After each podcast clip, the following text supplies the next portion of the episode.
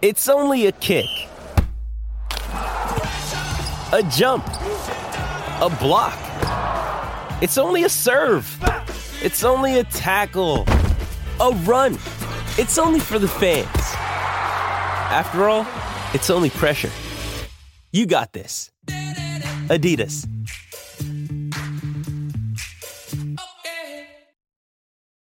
Does Monday at the office feel like a storm?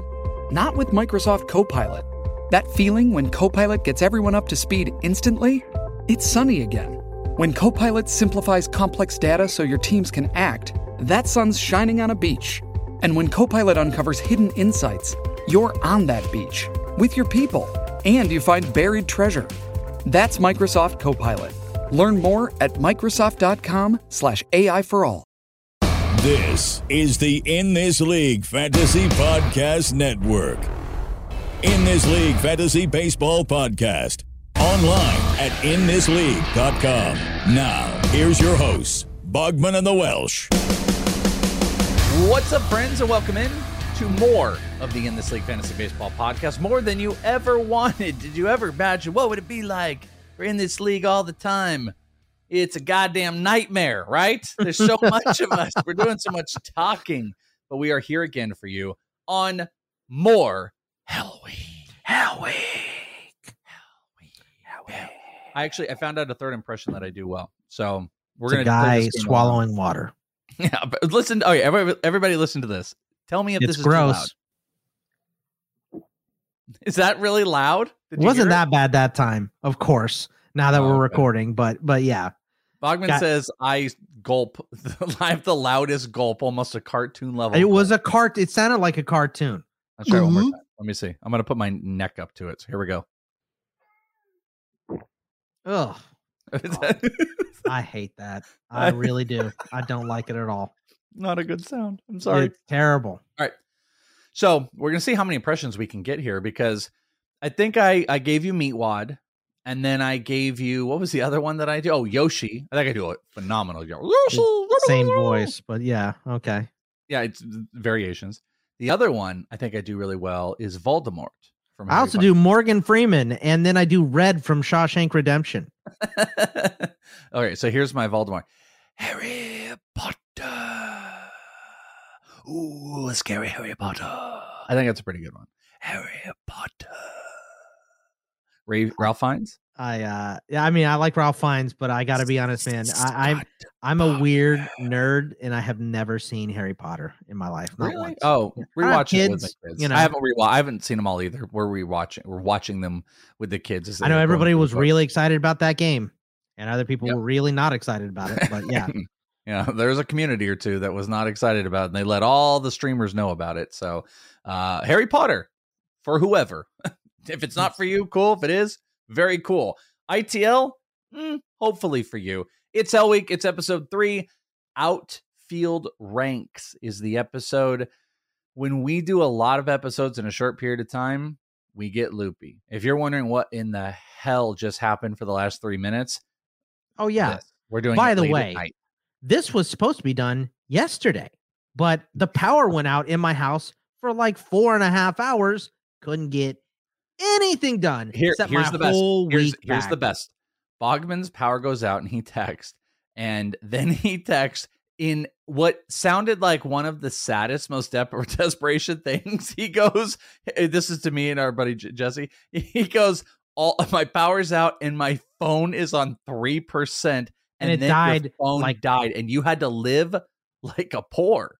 Yeah, like like a caveman. Uh, you know, I mean, uh, I was literally reading a hardback book with a flashlight. I can't be alone with my own thoughts. What kind of life is that? Was it also? What about the? It's like was it was cold? 1990.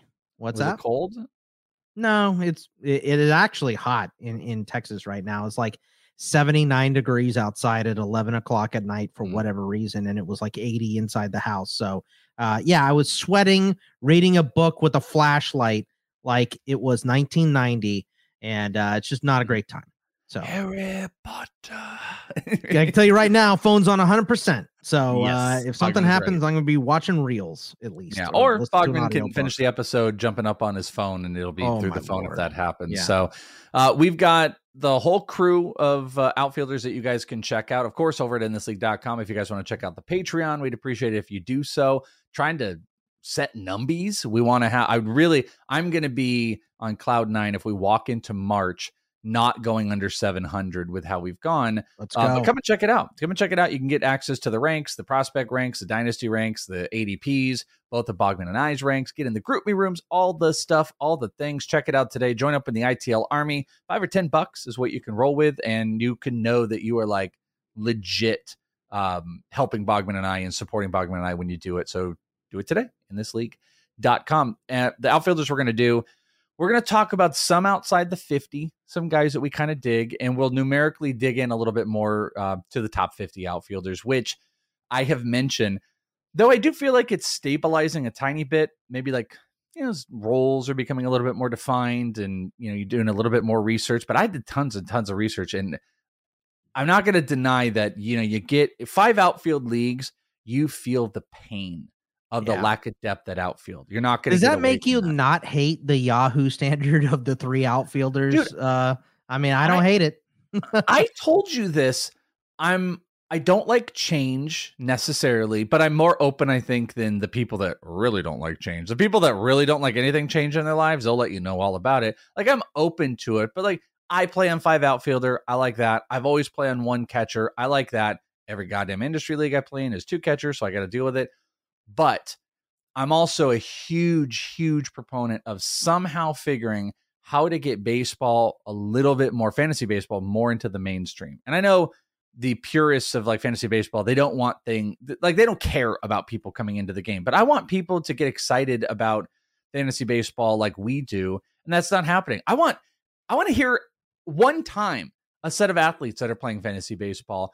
And the problem is, is when you have like five outfielders in corner and it's like 29 positions and blah, blah, blah, and this and that. And then, oh, by the way, we're taking off average for OBP. Now it's a 6 1, and we're not doing saves, we're doing safe hold.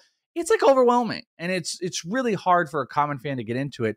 So I'm not against the possibility of a place And like Yahoo or E thing is- ESPN dropping it to like three outfielders, simplifying it a little bit Well, I mean, if it your makes the game but yeah. better.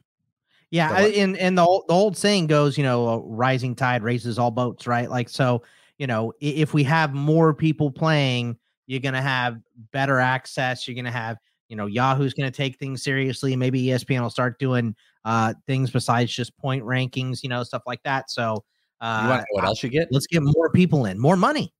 Uh, well, you want to know what else you get? You get more coverage and you'll get more people being able to do it full time because I can promise you, firsthand experience, Bogman and I know that there are places that compare baseball to football and they just don't compare. And look at look at Roto World. They absolutely just trash their fantasy baseball plays.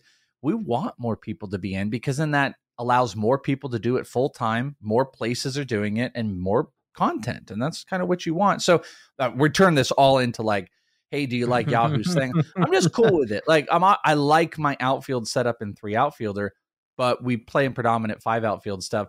So I do feel like I've stabilized a tiny bit because I have a ton more targets. But I'm not going to deny you get into that outfield four or five, it's still not great. So you know we've put a lot of focus in this week of telling you just how bad third base is, and it's not fantastic at second base. You know we've done that. First and third, you're golden outfield is in this space where you have to be careful and i do it a lot and i'm, I'm i've worked really hard the last couple of months to be better about it that i have let outfield get away from me and i don't want to let that happen anymore it's it's a very very cognizant effort of myself I think we're finding more deals at it- the bottom too right now. Like, yeah you know, and, and things will start to separate more in spring training and guys will win jobs and stuff like that. So things will be more set. It'll be a little less murky at the bottom, but yeah, it's not deep. It's uh it's a rough go in the outfield this year. You know, th- here's a random one. I don't know if you saw this. Uh, I was actually over at Royals camp today as we're recording this.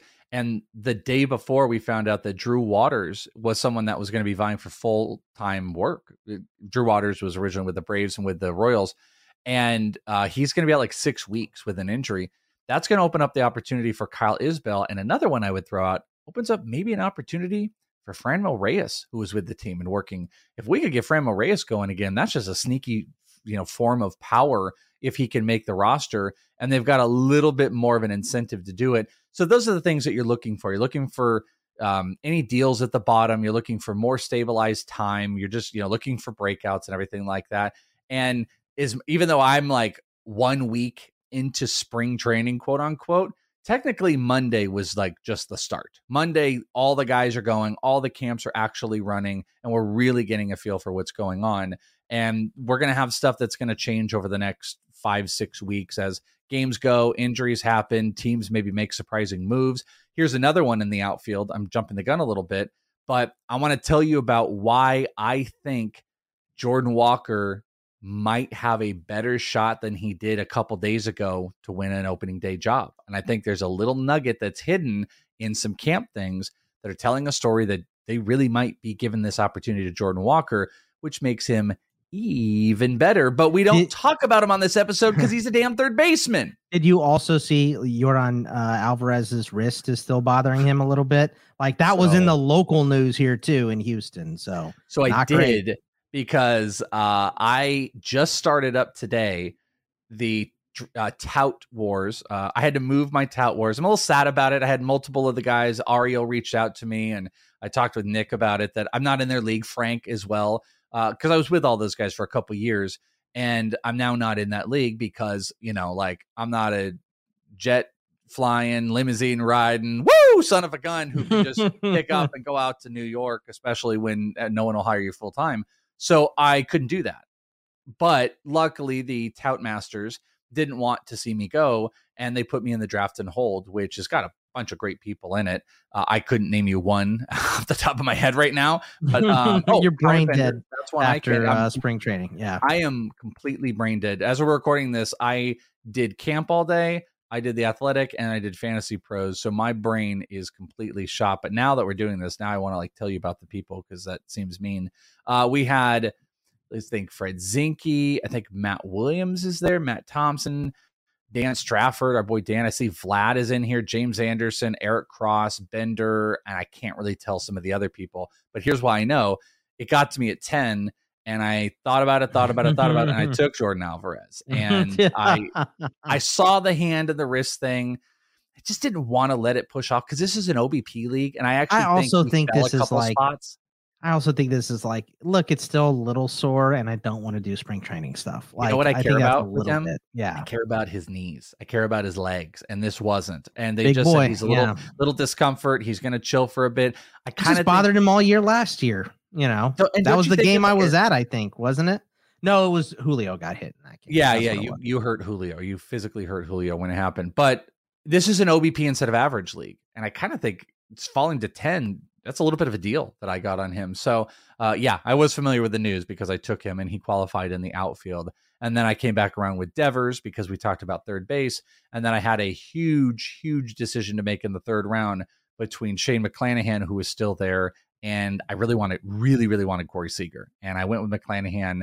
Don't think Corey Seager is going to come back to me, but I just help myself, and we'll see what happens. So yes, that is what is going on. But um, you know, those are a couple little unique things. Jordan Walker is one I do want to point out. Like I said, that he, he just doesn't qualify in the outfield, so we're not going to talk about him here. But in many places, Yahoo in week one, he's going to have it, and it's going to take a couple weeks after.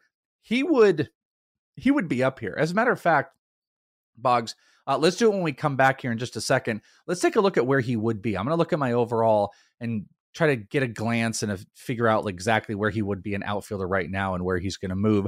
But we want to tell you guys if you guys are setting up your leagues, hey, my Tout Wars draft, you know where we're doing it? We're doing it on Fantrax. That's right, because Fantrax, the ease of being able to do slow drafts, live drafts, customize your leagues, whatever it is you want They've got you hooked up. And if you go to the uh, URL fantrax.com slash in this league, first off, you're giving us credit, which we appreciate. But when you do it, whether you're signing up for a new league, starting a new league, uh, doing, I think best balls might even work, and you can move your leagues over from other spots, you will be entered in to win an autographed jersey of Vladimir Guerrero Jr. Someone's going to win it. So why not you? And go check them out today, fantrax.com slash in this league. This episode sponsored by them, and we appreciate it. So go and check them out today. The best dynasty platform. Uh, they got a great app that they've really adjusted to. So go and check them out. Fantrax.com slash in this league. Let's go do it. Let's go talk about the outfielders. We'll set it all up. We'll figure out this. Uh, we'll figure out this Jordan Walker mess when we get back right after this, right here on ITL. Survivor 46 is here, and so is On Fire, the only official Survivor podcast. And we have a twist this season. The winner of Survivor 45, Dee will be joining us every week. We're going behind the scenes of the biggest moments, the how and the why things happen, and the strategy and analysis you can only get from someone like me, a Survivor winner. Listen to On Fire, the official Survivor podcast, wherever you get your podcast. What if you could have a career where the opportunities are as vast as our nation, where it's not about mission statements, but a shared mission? At U.S. Customs and Border Protection, we go beyond to protect more than borders from ship to shore, air to ground. Cities to local communities, CBP agents and officers are keeping people safe. Join U.S. Customs and Border Protection and go beyond for something far greater than yourself. Learn more at cbp.gov/careers. It's in this league. No one uh, asked you anything ever, so whomever's name is In this league. why don't you take a letter opener and stick it in your skull? Hey, outfield ranks on Hell Week. We're going to go through them. We're going to talk about the post 50 guys to start, and then we're going to move our way up, giving you numerically the top 50. One thing, if you're not familiar with always how we've done this, you know, like we go in spurts of going through ranks and stuff. Sometimes when we talk about these or we just even visually look at it in this type of space, we're going to make changes. We might make live changes that are going to be on the update, uh, which is only week and a half away over uh, on our Patreon at thisleague.com. We'll go through those things. And a unique one that I could see people asking would be, hey, where do you have Jordan Walker? And because he's a third baseman, since we're talking about this, and I will talk about the reason why I think he could be pushed up even more when we get to that certain section. But we both just looked, and apparently I win the Jordan Walker sweepstakes. He would be outfielder 46 for me and 47 for the Bogdan. Yes. So you do not get him. You lose, sir. Goodbye. I'd Good day, sir. just ahead of Cody Bellinger and just behind uh, Jeff McNeil in terms of outfielders here. So Belly. Ooh, you, man. You really think you take Belly over Jordan Walker? No, I just said I'd take Walker over Belly. Oh, okay. I thought you Behind said you had McNeil. Okay, No. Gotcha, gotcha, gotcha, gotcha. No. Well, you know, I'm speculating a little bit, but I think that's a guy that could move up a tiny bit. So he technically would make this list of what we're going to talk about today because we are going to numerically give you the 50. But I think there's some little bit of movement that could go on there. But there are some players that um, are outside of this that I think are still targets. Your number 51, I think, is fascinating because I actually just talked about him on a Fantasy Pro short when we were talking about the highest upside stolen base players. This guy stole over 80 bases in the minor leagues last year. And Eno and I even were chatting a little bit about him on the most recent uh, rates and barrels. So, Esteury Ruiz, Bogman, you have at 51, which let's take a look here because I just went away from the sheet.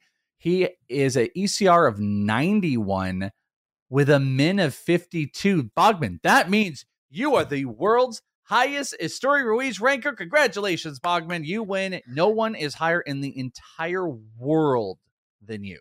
We'll see where this goes depending on where he starts lining up in uh, spring training in the lineup because roster resource who had him at one for a while now has got him at nine. Yeah. So if he's hitting at the bottom of the A's order, he gets three at bats a game, and I'm not going to be very excited about him, right? But uh, if he's hitting leadoff for anybody, uh, that's a guy in for spe- specifically for the worst team in baseball that needs to produce runs.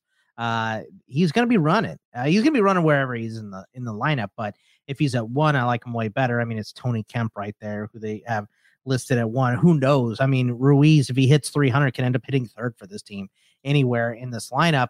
Um, I just like the fact that he's getting the opportunity. Stolen bases are hard to come by.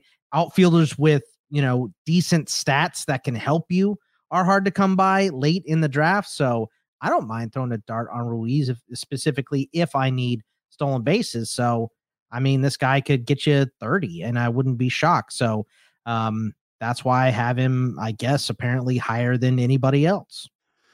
I don't actually hate it though. Um, Eno's pretty adamant about just like really hating the bat to ball skills. I've seen him be a really good hitter. I don't trust that he's Probably going to be hitter. spurts. He Yeah. just, you know, he feels like he feels like Billy Hamilton to me. Like he's just when he gets on base, he will run. How much will get he get on base is the big question. The A's are going to want to push it, and he's going to be out there every day. The usage and why I kind of buy this because where the hell do I have him? I have Did Billy him- Hamilton ever hit 300 in AAA? Um, yeah, I want to say he did. I mean, Ruiz hit 329 last year. Between, I mean, look, he only hit 171 in 35 games. He had or 35 at bats last year, but he hit 329 um, for Milwaukee's AAA squad. He hit 315 for San Diego's AAA squad. So I don't know, like you know, he's never going to have power, but he can at least you know uh, hit the ball a little bit. Looking at Billy Hamilton. I was trying to find his Um, minor league, but apparently I pulled up the 143, 158. Uh, let's see, uh, 256 looks like. I mean, in one game in last year, he hit three. He was one for three, so he hit 333 in AAA. But he hit 143 in two games for Minnesota and uh, 186 for three games with Seattle. Obviously, kicked around all over Hmm. the place. 273 in Double A, 256, 286. He ain't. He ain't Billy Hamilton. He ain't that bad. No, but I, all I was trying to do is just say he's like, uh, like when he gets on base, as he's fast as Billy. Hamilton. No one is. So No, but he's going to try to steal every time he gets on base. yeah. My my whole deal is like, either way, outfield kind of stinks. We all need stolen bases at all times, and he's not incredibly expensive. I want to say the Fantasy Pros ADP, which by the way, the Fantasy Pros ADP is a lot better now because it's got all of them. Like a couple weeks ago, it had literally like RTS Sports and NFBC.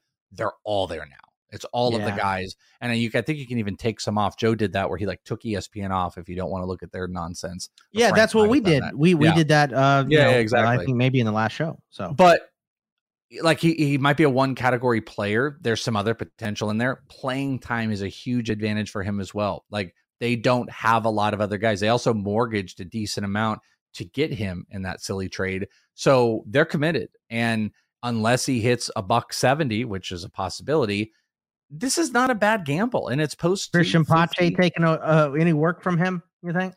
Yeah, no, um, well, yeah, Pache is like a Gold Glove defensive type of player. What does their outfield currently look like? It's Ramon, Ramon Laureano, Esteury, and then is it Seth Brown? Or I thought Seth Brown was the first He's base. playing first. Uh, right surprised now, Pache's it would be not JJ Bleday, who they just traded for platooning with Cristian Pache. I, I think Pache is pa- Pache has no offense whatsoever, but he's like a really, really good defender.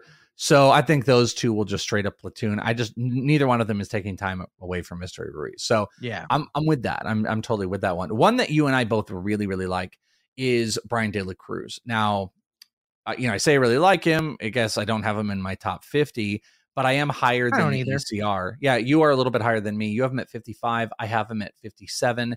His ECR is 61 with a high of 38. This is outfield ranks here. My worry why I'm not going like Buck is because the Marlins are not giving us any confidence that like he is is the guy. They're they're essentially throwing a he's probably going to platoon with Jesus Sanchez in some capacity. And I don't like that. I don't like that. I think he is the better player and you guys know I used to be the big Jesus Sanchez guy, but I've said it a whole bunch. Like Bryan De La Cruz to me is a Teoscar light. Hits the ball incredibly hard, high XBA, high X WOBA, high X slug. I mean, the guy the the guy is primed, especially on a lot of the expected stats, to rise on all levels as far as he is as a hitter. His problem is, is if he's not making contact, he's not doing a whole lot of other stuff. He strikes out a whole bunch. He doesn't walk a whole bunch. The whiffs are there. You don't want to be swinging through, but I think the underlying stats are better than Jesus Sanchez. And if he were to get the full time play here, this is a guy that who hit 13 homers last year in just a little over 300. I think he could push 25 homers if he was given the full time gig and doesn't have some major regression. So I really like Bryan De La Cruz outside the top 50. I would preferably have all my outfielders, but if I'm in a five outfielder league and you're in a 15 team roto, Bryan De La Cruz as your fifth outfielder is not that bad because what you can also do is you could take Bryan De La Cruz, who's a little bit volatile, and then take just a stinky old veteran and put it's the third base Jordan Walker, Justin Turner thing. Take Bryan De La Cruz, and then you can go and take, you know, some lower outfielder that isn't crazy. Jesse Winker, you could take. He's got an ECR of 63. You could take a Randal Grichuk, who's a little bit higher. Um, there- there's a lot of Trent Grisham if you want to do that, and pair them with a guy like Bryan De La Cruz because I think the offensive upside is really there, and it's just hard to deny. XBA was top four percent of the league. X Slug was top six percent of the league. A lot of He- red. Top Lot of red. 10% in X WOBA. And, and I know you're like, ooh, blah, blah. well, he had a 313 WOBA with a 355 expected. That That's a marker just to show us that like he underperformed where he could and should Meat on the bone, Welsh. Meat, on, the that bone. dogs. That's Exactly. right. And I know you like De La Cruz. You liked De La Cruz before I did, man. Well, when we were going through, you know, um, making out when I was making a show sheet and looking at all the Did you say we stuff, were making out? I said when we were making a show sheet All is right. what I said. Uh, look, look, man, I, I'm flattered, right? I've known Let's- you a long just- time. Let's just keep our relationship friends. where it is, Welsh. Yeah, all right, together let's just, friends, let's just stick with what we got. You're the one that we wants were to make out. when we were making up the show sheet. Uh, when I was making up the show sheet for, for advanced stats and all that stuff, Bryan De La Cruz is one of those guys that just kept popping up. His name kept popping up. His Savant Yeah. page is very red. There's some blue in there too. Uh, you know, uh, doesn't walk a lot, like you said. Um, uh, K rate pretty low, whiff rate pretty bad as well. So uh, there's a little blue there, but you can see um, that you know just if he fixes a couple little things, he's going to take off and be a really good outfielder. So I love taking him as my last outfielder or a bench bat if I do already have my outfield uh, filled out, just in case he does hit that peak. So uh, I'm all in on La Cruz for sure. All right, uh, we're, we've each got like a couple guys that we're going to talk about in this. Who's another guy post fifty on your outfield ranks that uh, what for whatever reason you want to talk about him, whether you like or don't like? Who's another? guy? Apparently, I'm a little lower on him than consensus, but I kind of like Andrew Benintendi, and I feel like he keeps getting skipped in our mock drafts, and I always have an opportunity uh, to take him. Sometimes I do miss, but this is a guy that is slated to hit between Tim Anderson and Luis Robert. Like that's a good spot to be in at the top of the lineup. I, you know, we expect everyone to add a couple steals because of the bigger bases and the rules and stuff. This guy could easily be a 15 15 dude hitting in Chicago. Um, you know, never going to be extremely exciting, but he's going to hit around 300. You know, he's going to score a bunch of runs. He should be able to drive in Tim Anderson a decent amount as well. So I kind of like Andrew Benintendi this year as a late guy that you can pick up. What was his? Uh, I don't think I've paid attention. I want to look at. I don't know if you even have it up. I want to look at his uh, projections for. Yeah, it's uh, uh Bat X has him 14 and 9 uh everywhere. It, it seems like 14 have. to 12 homers and 10 12 to 9 swipes is where he is. 13 And it- zips. And if you want to, and these are you know median lines and stuff like that. Better bat to ball skills last year. Yeah, low strikeout numbers. If there is any resurgence back in power, which by the way, I want to tell you, there's not. A lot, I see a lot of teams in camps and stuff like that. You know where I go and you kind of see different approaches and you see how guys do it. I don't know if there's a team that I pay attention to that is more pull swing heavy, big homers than the Chicago White Sox. So there's just a part of me that feels like like they're going to work that approach where And- Andrew Benintendi is going to put the ball back in. So maybe like if you want to play what's an upside on Benintendi because your floor here is you know 14 and 9 might be 2010 2015 somewhere in Yeah. there so I, I'm, I'm okay He's with it. had a What's his 2020 ADP? season before. Um his, uh, or what what is his ECR I'm sorry was it 50, 50. yeah. Okay, so it's I'm like lower there. on on him. I have him at 53, so I'm a little I'm bit lower, but I like him.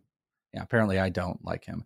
Um, someone I'm coming around on a little bit, but this actually surprised me. I didn't realize I was higher on ECR, except this is a situation where ECR, which is expert consensus ranks on Fantasy Pros, I'll bet you if we had the ADP up, I don't know if you want to pull it up real quick, the the full on ADP, this is not going to be the same thing. And the player I'm talking about is Masataka Yoshida because I am quite a bit higher than the consensus ranks for whatever the reason is. His in, his ECR is 62. I have him at 54. He has a, a high pick of 29 outfielder, the 29th outfielder, and a low of 118.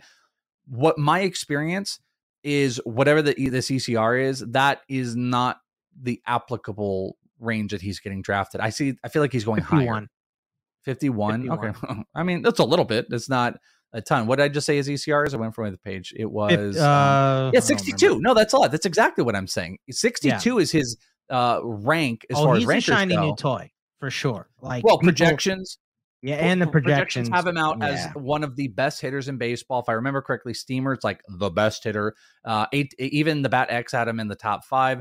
I have my questions as I have about real translation of like the homers seem a little bit odd and whatnot. He was like 21 homers in Japan and everything's like 16. But at the end of the day, the guy does walk twice as much as he strikes out. He's going to take those bat to ball skills here. I'm going to be very interested in how teams approach him and how aggressive they are early on and how he's going to fend. But he's got incredible bat speed. There is power to play in there. I like him more in points leagues, but I'm I'm turning around a little bit more. I'm not a top 50 guy on him, but I do have him higher than most of the consensus guys. And I think once we get into spring training, it's just going to take a couple hits for him to take a rocket to the moon. I think people will, and I will probably fall out of interest with him if I'm being honest, if that starts to happen. But Masataka Yoshida, I think, is really interesting. Not a top 50, but he's right out of there. Bogman, who's your last guy you want to cover? Uh, Chris Morel, and, and, look, Chris Morel is definitely a conditional guy. You have to have batting average wrapped up and not have issues there because what you're taking him for is the homer and steals combo uh, that he had last year, and you hope that he doesn't crater in the batting average and he can stay right around 230, 240 and hit you, you know, somewhere between 15 and 20 homers and steal you 15 bases. But he has potential to be a 15 15 guy very late in drafts. And, you know, uh, Cubs lineup is better than it was going in. So might be a little bit better. But yeah, this is a guy I like taking at the end. Um, I kind of like this group of 51 through 60 that I have ranked here because I like Alex Kirilloff a lot too. I like the power of Joc Pederson. Uh, you know, we both like Wil Myers. So, but this is like, you know, you kind of have to have some things wrapped up to take these guys. They are conditional, and that's rough when it's only 60 deep. I mean, if you're in a 15 man league, that's four outfielders. You know, you're going down to 75 uh, for your starters uh, in a 15 man league, which can get real ugly. But um, these are decent guys in a shorter league and a 12 man league. I'm a little perplexed with uh, perplexed with Christopher Morel. Christopher. Um, Christopher. Like they have him aligned as a third baseman for the year. They've also got Patrick Wisdom. I wonder what that's going to do. Their outfield is kind of set. They've got a DH locked in. So I still like kind of look at this and I'm like, all right, doesn't seem like there's a lot of wiggle room. I could see Morel being like a super util. Doesn't yeah, if somebody gets time. hurt too, he can play all over the place. So yeah, he can nice. play every uh, almost every single position, which is cool. Projections have him as a double digit homer and stolen base guy, which is good. And they it, it's in a tempered game too. Bat X has him at 112 games, uh, which is powered by ATC. So like if he were to play 150, you might be looking at a 2015 guy, which I actually see more and more why you really like him with that third base eligibility. I guess my only little question is like, how committed is this team to him being the third baseman overall, especially Very if true. the bat struggles a little bit and wisdom comes in? Then Morel is kind of like maybe he's now a three day a week type of guy, which I worry about. But um, can't I mean, take him I, as a starter.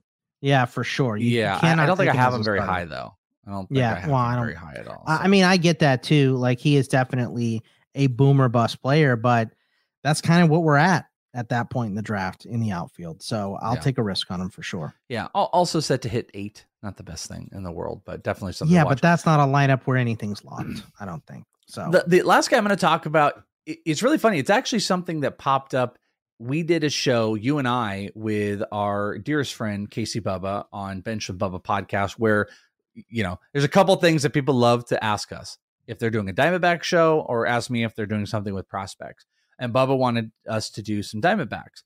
I don't think you and I have actually ever done someone else's show covering the Diamondbacks, so that was unique. I've done Mason's last couple. Yeah, you do. Seasons. You're like yeah. annually do Mason stuff, but like us together don't really do that. And we got on the conversation because Bubba wanted to talk about all the guys. We got on this conversation about Lourdes Gurriel, who I was kind of just indifferent about. But then as happens, which so fun about podcasting and why I like to talk. And sometimes you hear me kind of like, you guys can probably hear my brain like running like the hamster processing, right? Going, sure. Yeah, yeah, yeah, yeah. You can hear when like the computer slows down in my brain a little bit or speeds up. And something that happened kind of live on there was we are talking about Lourdes Gurriel in that he's you know great contact hitter. He's gotten better four straight years of lowering his strikeout percentage, which is really impressive. His batting average two of the last three years has been 290 or higher. This past year, the power completely suppressed, and uh, you know Toronto's environment definitely something to do with it, especially where they played in 2021. But something popped up when we were talking about it that I was like, you know, one thing I could see with this team, the Diamondbacks, is I'm not the biggest world's biggest believer in Jake McCarthy. He had like almost 40 point differential on his batting average to his expected. He hit 280, he's expected around 240. I don't know if the team would be committed to him hitting three. Yes, I could see Corbin Carroll doing it, but what if they really like him leading off? That leaves an opportunity for really the perfect type of three hitter for this team is a high contact hitter in Lourdes Gurriel to hit at three because you've got Ketel at two, which is theoretically a high contact hitter, a guy on base in Corbin Carroll. You put a high contact player in Lourdes who's not a big power guy, but just to move the guys over, RBIs are there. And then you got Christian Walker hitting behind him. That's actually kind of sneaky. It's contingent on Lourdes Gurriel being That's a Lovullo move too. You can see it, him doing that. You and I have watched Lovullo a million. This is a hundred percent a move they would do. And if he continues to be this really solid contact hitter, you know he's projected around 60 RBI right now, which is higher than what he did last year. You might legit look at 75 to 80 for Lourdes Gurriel if he's put in that spot. Maybe he gets a little bit better. He's a 15 homer guy, and all of a sudden you're looking at Lourdes Gurriel, who seemed like a nothing burger and now he's a guy. ECR is 60 53. I have him at 61, so I'm lower. But in the next rank update, I think I'm going to boost him up a little bit just off of that speculative thing. Cause, like you said, you and I could both see Torey Lovullo doing this, and he's yeah. perfect for that spot. And they needed a right handed bat, too. I mean, that was part yeah. of the reason why they wanted Gurriel because you have Carroll, who's a lefty, Marte's a switchy, uh, McCarthy's a lefty, Rojas is a lefty, Alek Thomas is a lefty. Like, there's so many lefties in this lineup. So getting another righty outside of Christian Walker was a priority to them. And that's why, you know, Gurriel's going to play most days. Yeah. And it's not about like, I think I'm open to the opportunity that Lourdes could be a 10 or 15 homer guy. But before, to me, he's kind of a one category player. But if the power rises back up and he gets more RBIs because of this, he actually might be like a two and a half to three category, or maybe even three and a half category play. He's just not going to steal a lot of bases. RBIs won't be significant, but you could have a high batting average, okay RBI, uh, okay homers, and pretty decent RBI, and we see that sometimes from guys like this. So I'm open to it. So I moved. I'm going to move him up a little bit more, and he kind of jumps up on that list. And there's many more guys that we have on this. I don't know if I could pinpoint a lot of targets. You said you really like that, like what was it, like 51 through 59 you said? Yeah I, yeah I, li- I like this grouping uh, of of players like j- just to take a shot. I mean i don't like them as starters. I hope that these are my first bench guys but i do like them as players. I like the risk that they and the reward that they give. I feel like there's a couple guys later I, I feel like people would be wondering where Jarred Kelenic is. I'm i'm tiny tiny speculative on him. It's more in a, i did it in the uh Otno, Atono, what is what is it again? Otno. Otno. In the Otno drive, I actually got Kelenic for like a buck. He's um he's he's taking a concerted effort to change his approach and and a really interesting thing that came out in this article that I'm intrigued with and I can confirm I remembered back to my interview with him and I asked him I was like you know do you have goals and he was like I want to be a 2020 guy but when he said it something that he said and I think it's in the interview is he said I talked with my camp, with my family and my agents and my people, and we set these goals. Well, this art, and this is a couple years ago, this article mentioned that for the first time, it's amazing, for the first time that Jarred Kelenic is letting the organization and others into his camp. So what that's telling you is this is a guy that has singularly kind of yeah, he's he's he's worked with like private trainers outside of the organization and stuff and he's switching the game up and he's switching his approach up too a little bit more contact That's smart. Based. i mean these guys at the big league level like everyone yeah. talks about instruction. You want your best instructors down at the you know uh, at the lower levels to develop these guys. No you don't. You want the guys that you're paying millions and millions of dollars to get the best instruction. So the best instruction is still up at the big leagues. That's why you see guys come up. Maybe they're unimpressive. Maybe they came up because of an injury and then they thrive because they get in front of a coach that says do this instead of doing that. And whatever it is, it works. These are still the best guys at the big league. Well, and, and you get this guy, you get a guy that's been dominant like since high school, and they come over and they're dominant in the minors. So it's like, why do they need to hear different? Well, it's a new approach. I saw a little bit of it. It was a stupid BP session, but there was a lot of opposite field approach he was taking. So I'm all I'm getting at is like really, really deep leagues. Like there's a tiny bit of speculation. I've got him a little bit higher. Also, kind of interested. Lane Thomas, Trent Grisham. Those are guys I'm looking at. I don't love a lot of stuff, but the Brantley, top 50s are healthy. okay. yeah, Brantley's interesting as Brantley's well. down so there, Winker's down there, Garrett Mitchell if he gets playing time. We heard Cardi mention Avisail. Like there's some deeper, there's some deeper outfielders that could pay off, but it's murky. It's murky is at murky. the bottom. So let's focus on the top 50, the guys that you really want. And let's go 50 to 41 bucks. I'll start us off here. I've got Michael Conforto at 50, followed by Joey Meneses, Alex Verdugo. Something I forgot to mention. We are throwing a few utility based type players that we will not be talking about into this that used to be outfielders. So Bryce Harper will be in this. And JD Martinez is in this. So we're throwing them in here. JD Martinez, 47. Whit Merrifield at 46. Harrison Bader, Brandon Nimmo, Miguel Vargas, another one of those, you know, weird ones. Some places he qualifies at outfield, some he doesn't.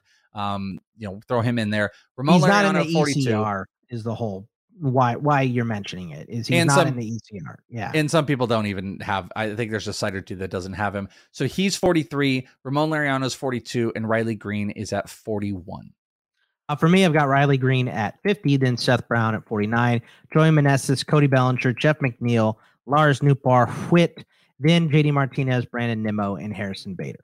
We will save the Lars Nootbaar conversation for the next thing we're talking about. Um, I'm going to mention this one last time. I feel bad sometimes. I hope people don't get sick of this. Like, I get, I'm on a lot of places, and I'm desperately trying to like not repeat myself. But there are certain specifics I feel like I just need to mention time and time again. And I have done this a couple times in the past week. But because we're doing an outfield episode, even though this guy's going to be a second baseman, Miguel Vargas, I just want to throw out is he's a player. He's my number one like prospect target right now. I obviously want Corbin Carroll, but I just think he is wildly underrated. 280, I think ADP on Fantasy Pros right now. I really, really think with I'm not worried about the pinky hairline fracture or anything like that, but the team's commitment to second base, Dave Roberts' conversation around him and Gavin Lux, them wanting them to run a lot more, really gets me wondering if Miguel Vargas might be low key 2020 guy this year. Maybe 2015, something like that. He's a great contact hitter, doesn't strike out, walks. He's in an incredible Dodgers lineup in general. There's just something about I want to jump in on that, understand the volatility of it, but he costs so cheap. I just want to be one of the high guys on Miguel Vargas, and he's one of those players I'd really like to see on all my teams. Why is he not on the ECR at all? Because he does qualify at outfield, I believe, in some spots, or am I just making it all up? Not on I use CBS list here, uh, and that's 20 games, and he didn't get 20. I think he had like 18. So he's like just under it. I mean, he'll get it after the first month. Uh, Well, he won't because he well, play no, you're base. right. He's not gonna play won't. outfield. Yeah. No. Um, but you know, I, I like Vargas too. I have him probably too low. I'll probably raise him up. I think I have him like 63 or something like that. Um, don't like that he's hitting nine. I also don't like that they have other guys. If he does come up and struggle, you know, uh, Chris Taylor could easily move to second. They could do other stuff with their outfield after getting Peralta, and they still have James Outman out there and stuff. So there's outs for the Dodgers if he comes up and struggles. But I have him rostered in like two dynasty leagues, and I only do three. So I obviously uh, have pushed my chips in on Vargas for sure. Um, this year, I'm just a little more wary of him than you are. That's all. But I mean, Yeah. he's dripping with talent. That's for sure. Um, talk about a player uh, that you want to go with after you grossed me out. You threw me off there. I'm like, "Just talk about a player because it's gross. you don't like dripping with talent? That's too much. No, no, Uh, don't. I kind of have a tier break here uh, at 43 where I have JD Martinez. I have JD Martinez and then, you know, kind of everybody else that I'm not really in love with. I would like to get my five out of my top 43 here is what I want. So uh, I, you know, Bader is, I feel like a little bit underrated. I have him at 41, ECR at 45, you know, uh, played hurt a lot last year, had a very good postseason. I think he can build off of that for the Yankees. So I'm excited about him.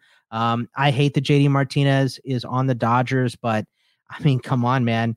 JD hitting five, driving in uh Muncy, Will Smith, Freddie Freeman, Mookie Betts is a great spot to be. And I know he doesn't qualify at outfield. He's a DH, but we're not going to talk about DHs in Hell Week. So I, I threw him in here. I would love to draft him. And he gets lost in the shuffle too. When Yeah, you're down here and you start clicking at outfield, you forget about him. You have a util spot. So if you haven't filled it out, uh, by the time you get down here, he is a great one to have. It just to your point, it just stinks if like if you drafted Ohtani, JD Martinez is no longer a viable option, Yeah. or if you made the commitment to He's Bryce definitely Harper. conditional. Yeah, Uh, but but I hate like I'm real weary about all the guys below 43. Even you know Jeff McNeil had that big fluctuation in batting average between uh, 21 and 22, and he doesn't offer a lot outside of that. He's okay. He's not dead weight like other guys, but if he's hitting 250, you don't want him on your team. Uh, you know Whit Merrifield not stealing any bases for the Blue Jays. That has to change. Like that's one of the weapons in the bag for him. They got to let him do it but only stealing two in like 40 or whatever games for the Blue Jays was just terrible. You take away a big part of his, uh, you know, uh, fantasy assets uh, when you're doing that. So he weirds me out a little bit. But yeah, this this tier, I don't know. I feel better about the riskier tier below this than I do this tier. So for me, it's Bader I mean, and JD. there's well, I mean, you have Lars Nootbaar in here and you don't feel comfortable, makes me vomit. But um I, I kind of agree with you. Like I don't love a lot. I Harrison Bader is someone I tend to focus on as soon as I don't end up getting like stolen bases. He becomes a big fo- focus. I think I feel like I'm like a hater on Brandon Nimmo. I just he's like elite runs and batting average, but I feel like it's a little bit more two category, way better points league player. I so I'm like significantly lower apparently. The guy that I am intrigued with overall is uh, Riley Greene, right? And probably no shock prospect stuff. ECR 44. I've got him at 41. I think you have him in here. You have him at 50. 50. Uh, Yeah. o- obviously, the walls are going to change, which I'm really going to be intrigued to see. Ooh, I'm saying intrigued a lot on what's going to happen. 45% hard hit rate, pretty solid. 9% barrel rate, pretty solid. His XBA was about in line with his average. He had a better expected slug than what he did and a better XWOBA. You know what one of the biggest problem was? Guy hit everything into the damn ground. Had a 2.8 launch angle. I do believe that that is rectifiable. I do think when you look at hitting the ball into the ground, that is something that teams can actively work on. And this was a way more known contact hitter with crazy raw power, a contact based guy that's not trying to hit for power that just connects into it. I think Riley Greene is going to take a step, and I'm a believer in Riley Greene overall. And I think he's going to take a step. I hate the strikeout percentage. That wasn't, I mean, I guess he had a couple stops where he was 27%. I see him as a 25% guy, and I want that to improve. And I overall just I, I hope the quality of contact changes and the expected stats show a little bit more of who he is. That is a guy that I'm willing to take a buy on. The low end of what projections see in him right now, it bat X, 13 homers, seven stolen bases in 130 games. That's not really great. That's not good for even like 40 to 50 outfield. I think we have room to get into that like 18 to 20 range, maybe 10 stolen base. If, I, if we could get 20, 10, I know we use mean- arbitrary numbers, but like that is the thing that would get me jacked up and why I would try to buy back in. But Greene and Tork, those are guys that like if they if they perform way above expectations, no one should be shocked by that. No. These are guys that are highly touted prospects. By the way, I look, I'm one spot higher on Nootbaar, even with adding uh, JD Martinez We'll and Fernando. Tatis and a couple other guys uh, on the list. I just, you know, his savant page is amazing, but he hit 228 last year. And he's Well, let's do this. Seven. Let's let's do this. Let's go to the next range and we'll tell you and, and and I'll put a focus on him. Give me your uh 40 to 31. At 40, I've got Oscar Gonzalez, then Mitch Haniger, Bryce Harper, Ian Happ, Hunter Renfroe, Andrew Vaughn, Jake McCarthy, Seiya, Giancarlo, and MJ Melendez. Uh, I- will note I do I don't think I put MJ Melendez on my outfield, so Okay. he's not on here. I don't even I'm want to talk about him. I mean, the only reason I have him here is because he qualifies a catcher. He's my play every day. Like, Well, I'd say we well, far in between. he's going to play a ton of outfield. Like that is That's the what I. here. Yeah, I Yeah, understand. I guess the only reason I don't have to list him on here is because none of us are drafting him as an outfielder. We're drafting him As a guy who catcher, plays yeah. outfield as a catcher, but he is very, very cool. And with Drew Waters missing some time, that's even more everyday playing time. That you know we're talking about like ooh Carl Isbel and stuff.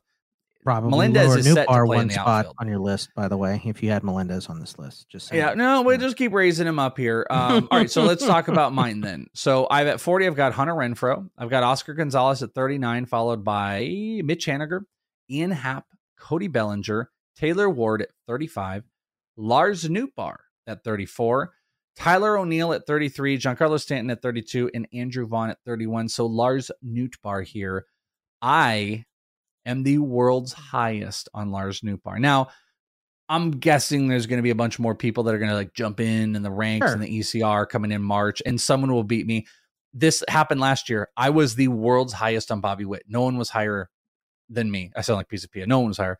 And then obviously, like you know, Someone comes in and goes nuts. And who who is our uh, who's our football guy that we always laugh Raju about? with- Byfield. Raju Byfield. There's a Raju Byfield that comes in and it's like he's number two, and they jump in there. That'll happen. But I'm currently the highest ranker on Lars Nootbaar. I've ATC gone- had a couple of those, by the way, because Ariel loaded up his ATC stuff, and there was a couple that were out of whack. So Yeah, and they, they happen like that. But okay, so you say like, yeah, he hit 228. He had an expected batting average of 247 this past year. Um, ex Woba was a tiny bit higher, great barrel percentage, a even harder hit than uh, who the hell was I just talking about before this? O'Reilly Greene, 46%. Um, me and Eno talked about Lars. Also, actually, there's an interview coming on Rates and Barrels with Lars Nootbaar, and I was super disappointed that it's already recorded, so I couldn't be there because I told I told you know I was like, "Did you already record it?" And he's like, "Yeah," and I was like, "Ah, I was gonna tell you to tell him I love him, but that's not gonna happen." that, that BP session the other day, where, I still uh, has I still have a vial of his blood around my neck. Tell him that. Stubby Clapp said, uh, check please, you know, when he did that, which I just love. I mean, it's just little anecdotal things, but he's just got a great feel for hitting. He's got a beautiful savant page, a lot of hard hit. He could lead off for this team. And you and know his? I'm gonna XBA was like you said, what was it, 19 points higher than his actual? Yeah, it's almost 20 average, points so- higher, like close to like Yeah. a 250 guy. So let me throw this out to you. This is actually the Jordan Walker thing. This is all the stuff here that I find fascinating. With Lucky Land slots, you can get lucky just about anywhere. Dearly beloved, we are gathered here today to. Has anyone seen the bride and groom? Sorry, sorry, we're here. We were getting lucky in the limo and we lost track of time. No, Lucky Land Casino, with cash prizes that add up quicker than a guest registry. In that case, I pronounce you lucky. Play for free at LuckyLandSlots.com. Daily bonuses are waiting. No purchase necessary. Void where prohibited by law. 18 plus. Terms and conditions apply. See website for details.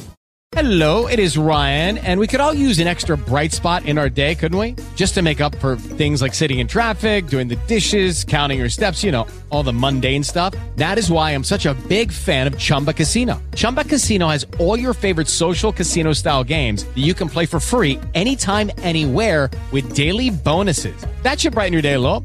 Actually, a lot. So sign up now at chumbacasino.com.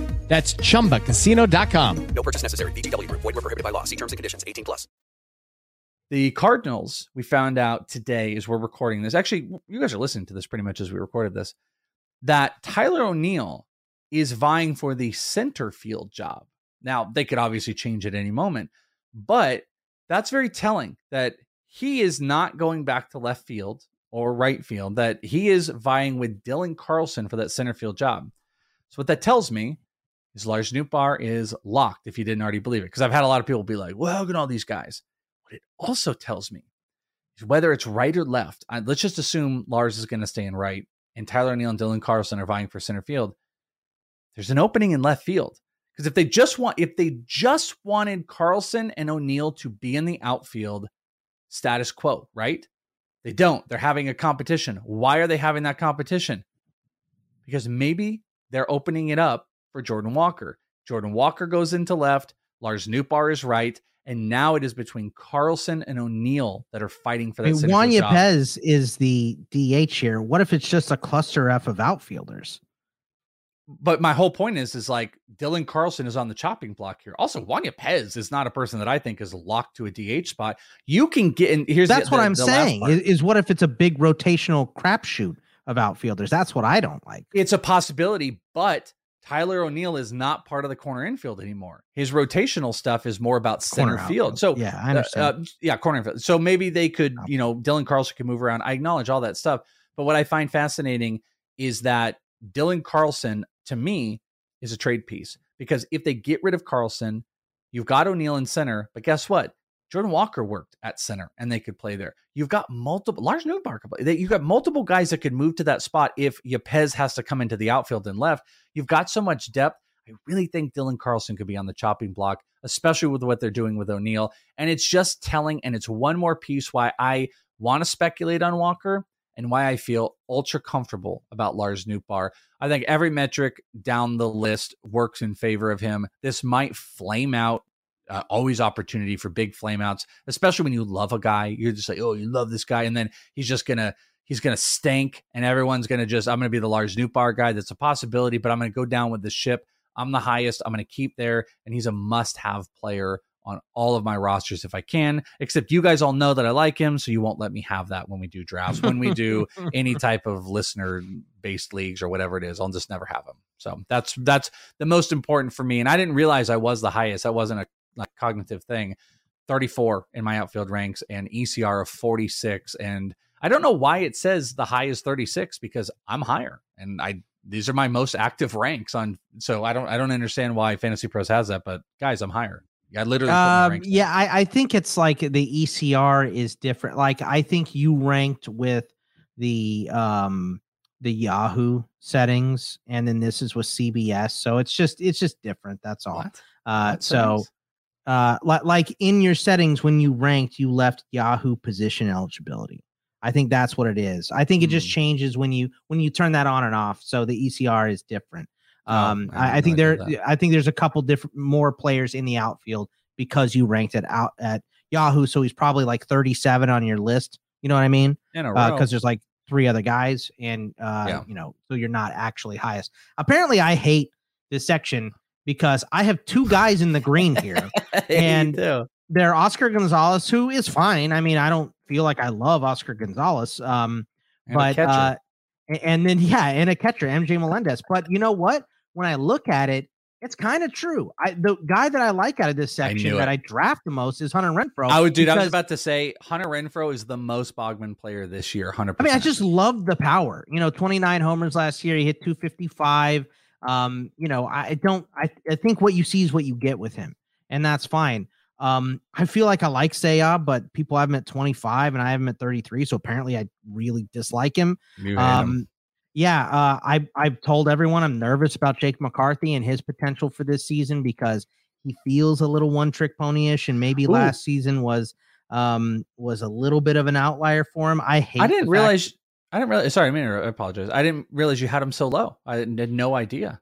Yeah, I mean, look, he he was you know uh 283 last year. I don't think that's gonna last. So I think he's Well, closer to a, the two forties. Yeah, I think he's probably a 250 hitter.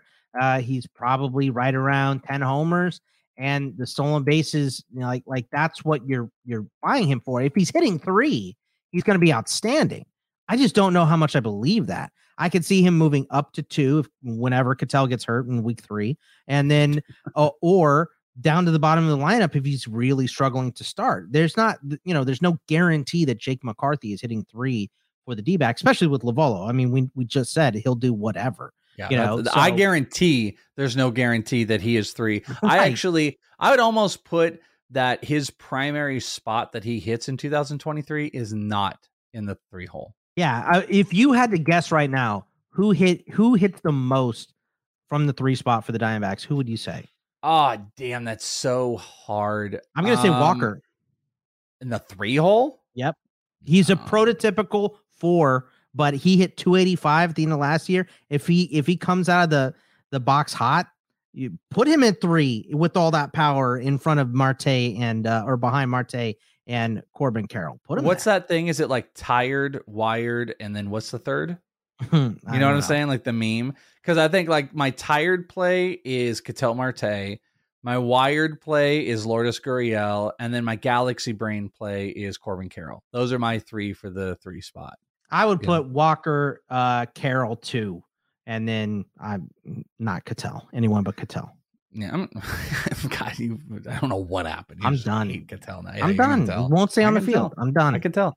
Uh, somebody that this is another thing I think I want to fix because I've recently started to take the turn a little bit on him is uh, Taylor Ward. I I have Taylor Ward a little bit lower. I don't like having Taylor Ward a whole lot lower because I think this is a player that you definitely want to get in on. 23 homers, five stolen bases, great strikeout walk percentages, hit 281 this past year, which you'd love to see. No exceptional bad XBA or X expected anything. Good launch angle. Uh, max EV was in the 112s. Barrel percentage up there. Hard hit has a little bit of improvement, but uh, he kind of he went through some spurts last year. I think he's in a really, really good spot. The outfield, I'm obviously I'm down for Trout, but like instead of Renfroe, the, the outfielder I'd like to get is Taylor Ward, but he's kind of a um feel like he's an analyst he's an analyst outfielder. Like every analyst likes him. Everybody wants him. So okay, Ru- Ruben Yeah. Boob, I think you can get, but he's like, you know, it's like what's that? Every analyst analyst favorite player. Like he's the guy. like everybody loves Taylor Ward.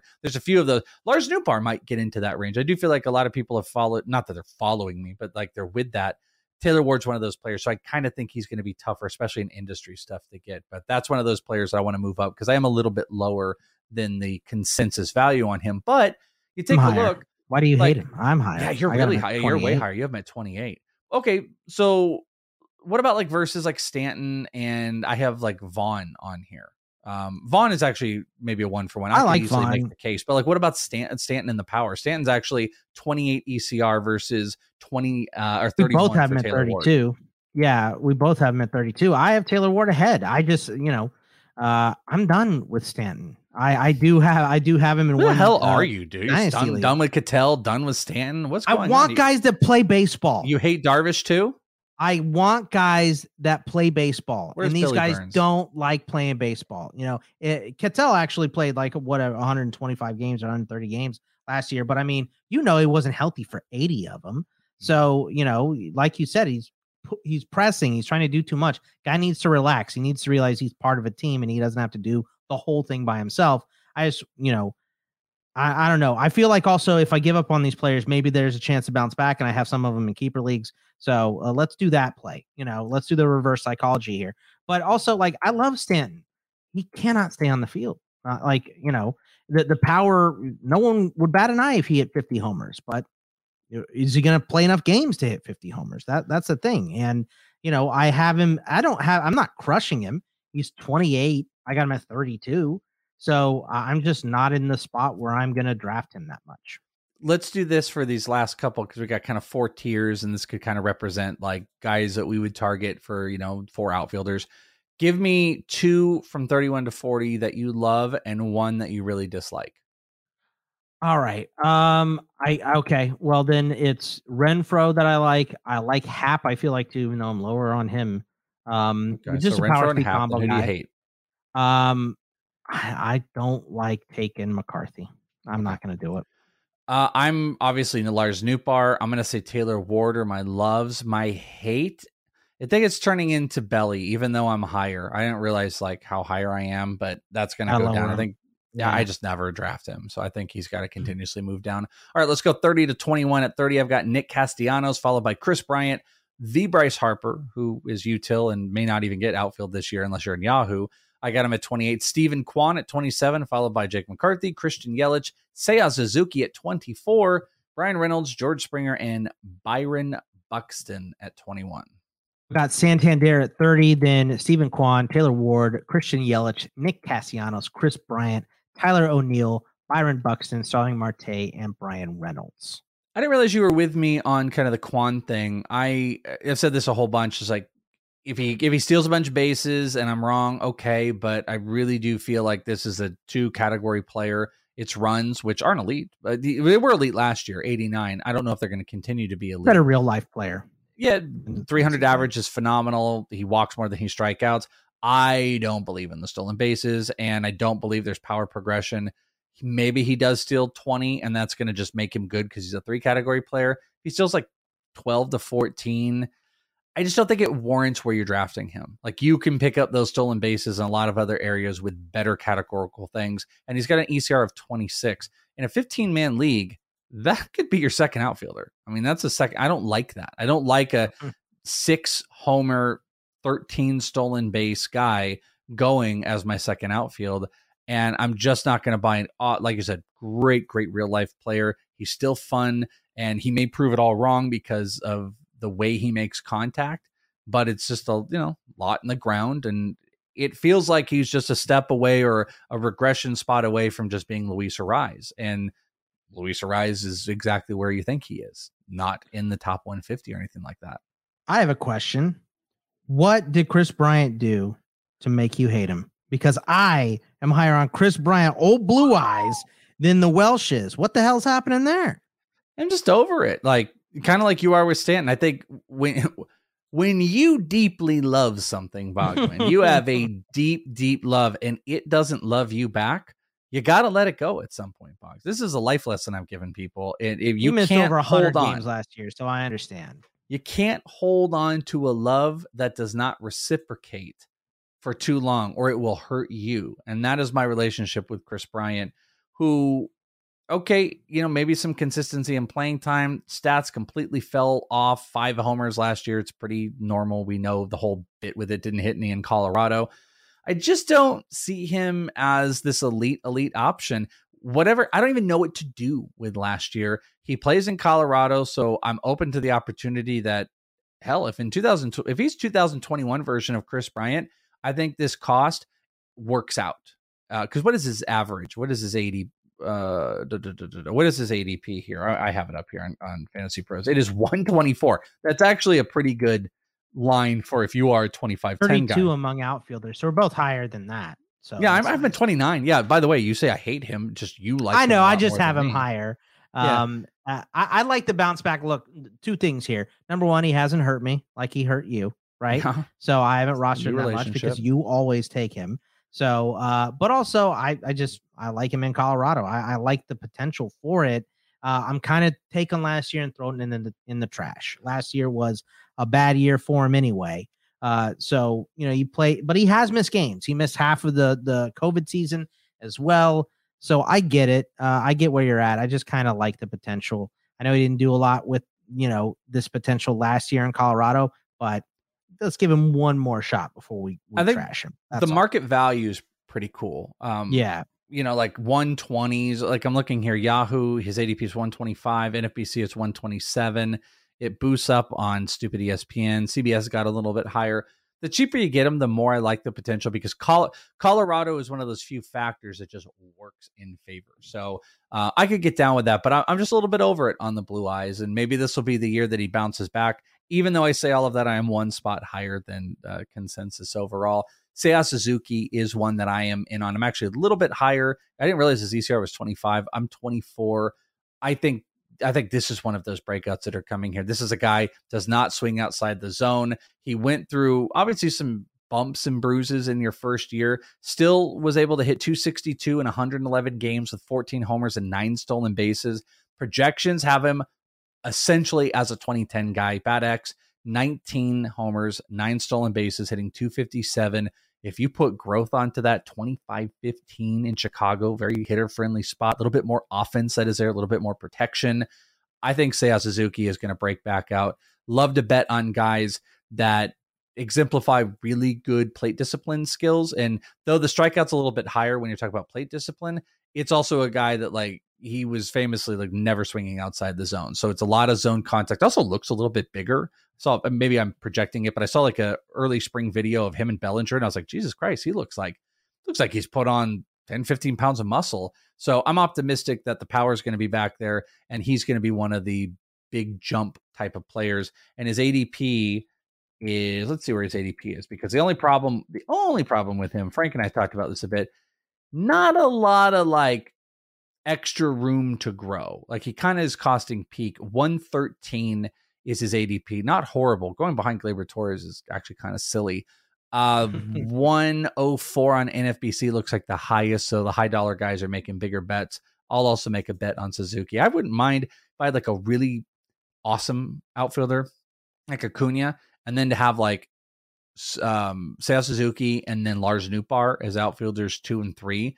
Assuming I've also that would be like I got some better pitchers. I probably got closers. I you know hooked up third base.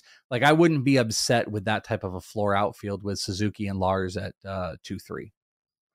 Uh, for me in this section, Casty, give me give me a buyback on Casty. He had a million injuries last year. It was the oblique was the big one, but he got hit on the wrist early in the season. He had a toe injury. He had all these like little nagging injuries that all added up. Only 13 homers, but he's talked about how he's been working on his swing this offseason and trying to shorten it and uh, make it a little better. And this is a guy that, you know, hitting in in the Philly lineup in Citizen Bank is that's a great place for a guy like this to be. So I expect him to have a bounce back. Will he bounce all the way back to like a 35 homer guy? Probably not.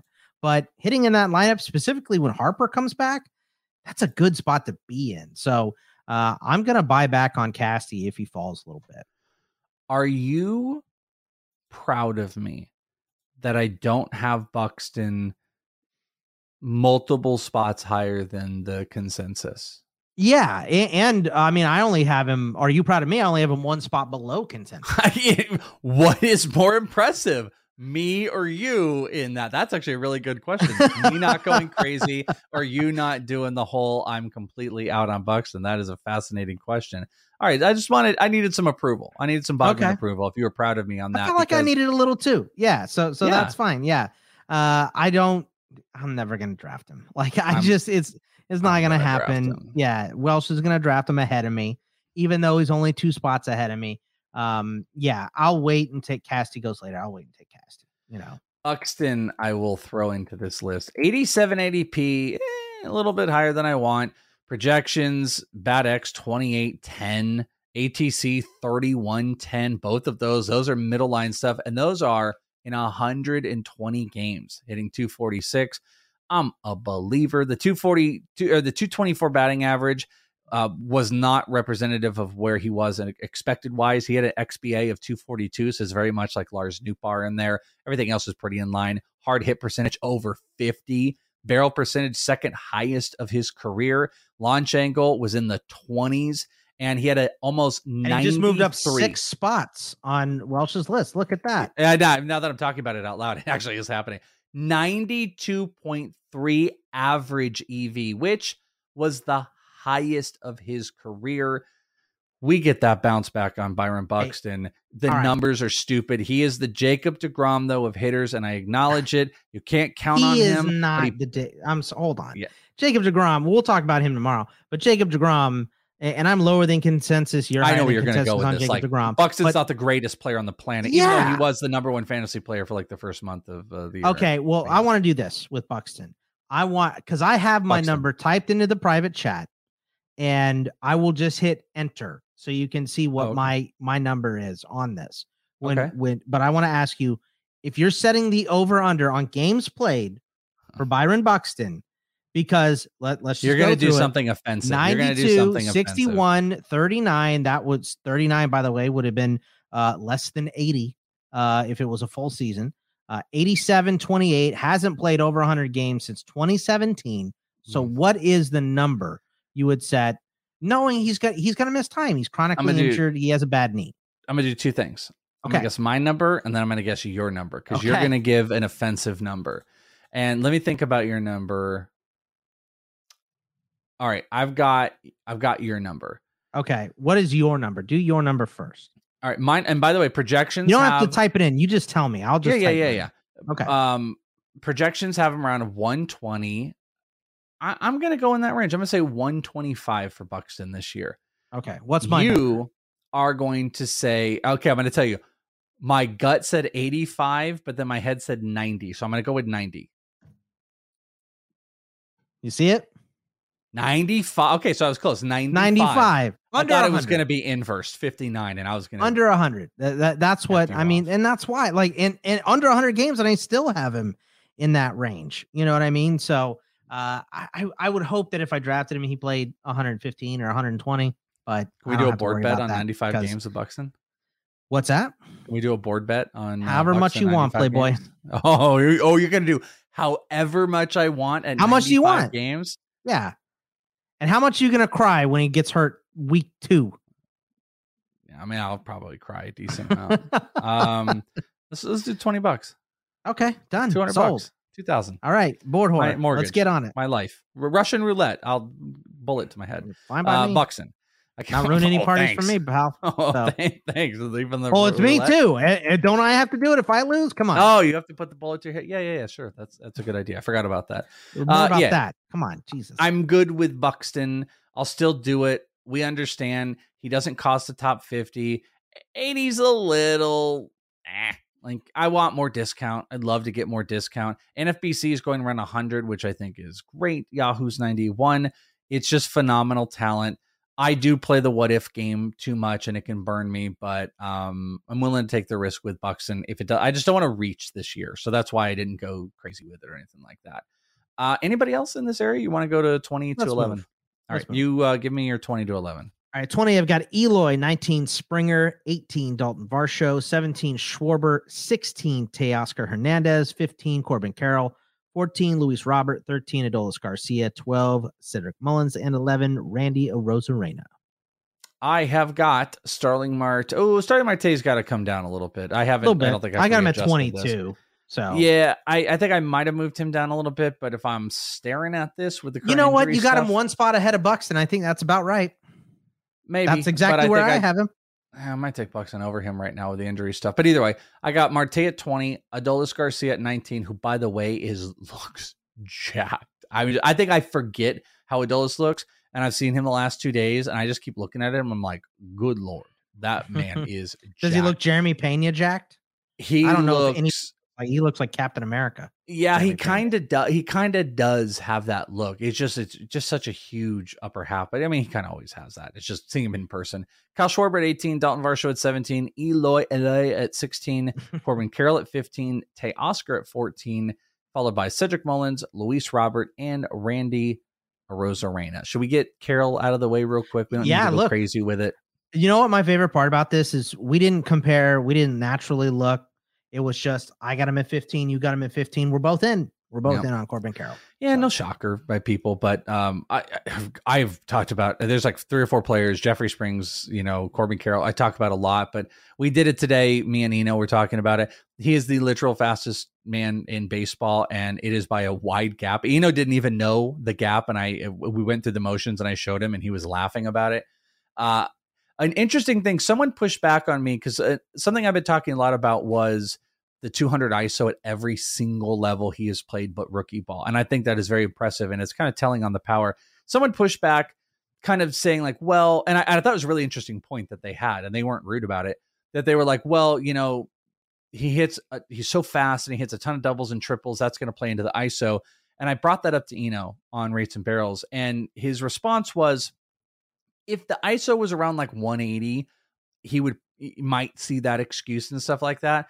But when it's over two, I like think it's 240. 250, yeah, when it's like in the 240, 250 on average range, that's something that is an excuse. And you look here, one, two, three, four, five. Yeah, every single level is 240 or higher. That's in, in his point is that's not a metric of just speed. That is real, true, raw power. So it's just like another confirmation of the power, the great contact skills. He is fast as can be. And I'm very hopeful that I'm going to be right about him breaking the projections this year. Another one of those. I'm very susceptible this year, maybe more than ever. Corbin Carroll, Jeffrey Springs, and Lars Nootbaar have me on a on a plank, and we'll see if I'm going to be cut off the plank or if I get to stay. But you and I are both into it, and I think there is some team context here. We did this on CBS in the Battle of the Chris's that we did actually Eloy versus Corbin Carroll. That I do think there might be some team construction where I might prioritize an Eloy, OBP. I'd go Kyle Schwarber and stuff like that. But at the end of the day, I think just Corbin Carroll is a solidish floor player. You and I are higher than Lead ACR. He is man. 21 if he leads off or hits one. Or, He's either he going to be, one, two, I, I think he's going to be one, three, or nine. I don't think there's a lot of in between for Corbin Carroll. Well, He's Nick Ahmed is the- on this team. He'll never be nine. He, he won't- that's true, but I don't know how long Nick Ahmed is for the world here. But We can hope. Uh, yeah, I mean, um, I mean, you should love Nick Ahmed because every time you show up to one of his games, he hits a homer every single he should pay me. It, you guys don't even understand this because I've dogged Nick Ahmed so long. Every time I step into a stadium, Nick Ahmed goes crazy. So here's what I'm telling you: if whatever games I go to this year, if Nick Ahmed's in the lineup, it's a DFS. Get him in play. your DFS. Yeah, get the DFS right. play. It's, it's I don't know what the magic is. Uh, yeah, but but I mean, Corbin Carroll's going to hit at the top of the lineup, and he's such a stud. I just, I, what does failing look like for Carroll? Carroll? Do- it- like, how bad could it be? Could it be AAA? Is can it be that bad? Sure. I mean, d- you shouldn't excuse anything. I believe personally the floor is very high for Corbin Carroll. A, a probably major league realistic low is maybe he's a 240 hitter with uh, I mean, Eno had a wild one. He said 10 homers, 30 stolen bases. If you want to be like real, 10 homers, 15 stolen bases is kind of Okay. a low. You're going to kick yourself for drafting him in the 70s or 60s or 80s if he does that. But we are again, we're talking about the But fastest player in baseball. baseball. You have to Yeah. take your risks somewhere. This is where I'm taking my risk. Is Yeah, right here. It's outfield's bad anyway. Uh, I think out there's more outfielders than there are other positions, so there's more likely other guys to pop up that can be good. Uh, if you do have a failure in the outfield, so that is kind of it makes me feel more comfortable taking my risk in the outfield in general this year. A little worse just because of the depth of outfield, but in general, that is where I want to take my risk is in young outfielders. So Yeah, I agree. uh, that that's what I'm doing with Corbin Carroll. You want talk talk to us about Adolis. You you really are in on Adolis this year. I got him a little bit lower. You got him a little bit higher. Projections are favorable because he's just he's done it for two seasons now.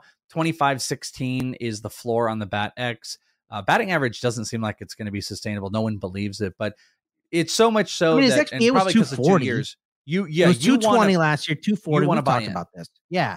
Uh, really what it was was him doing it two years in a row. Is doing it uh, over you know a ton of plate appearances here. Is uh, hit right around 250, go 25, 25, hit in the middle of the lineup. Texas lineup is improving as well. So uh, you know, I just like Adolis. I, I power speed combo guys are hard to come by, and he is one of them. So, and this is actually what uh, th- this is what makes me mad is you have him lower, so I'm one spot lower on Teoscar than you are because we both love Teoscar. So, but I have Yes. Teoscar, uh, of course, uh, or I have Adolis ahead of Teoscar and Corbin Carroll. So I'm more likely to Teoscar buy is- those guys. volatile because like we talked about before yeah, huge hard hit stuff swing and miss doesn't walk a ton i don't like the increase in the uh, strikeout rate year over year went from 24.9 to 28.4 batting average sunk a little bit but i think what that did was that showed you more of the median of, of who he was he was 30 32 and 12 in 2021 with 116 rbi which is absurd he floored out a little bit but he was still 25 homers, six stolen bases, 70, 71, 77 with a 267 average. And a lot of projections, so the batting average is down, have counting stats up. He- came back too fast last year. He was rushed back and he had a terrible first month coming off of his injury, and then he got going. So that is why I still like this is all with that terrible month coming off the injury. Uh, if he comes in so fresh and so clean, the Welsh, I am super excited about Teoscar. So Yeah, and I I want to buy out of this section. This is where I, I mean, obviously these are top Well, twenty outfielders, sure.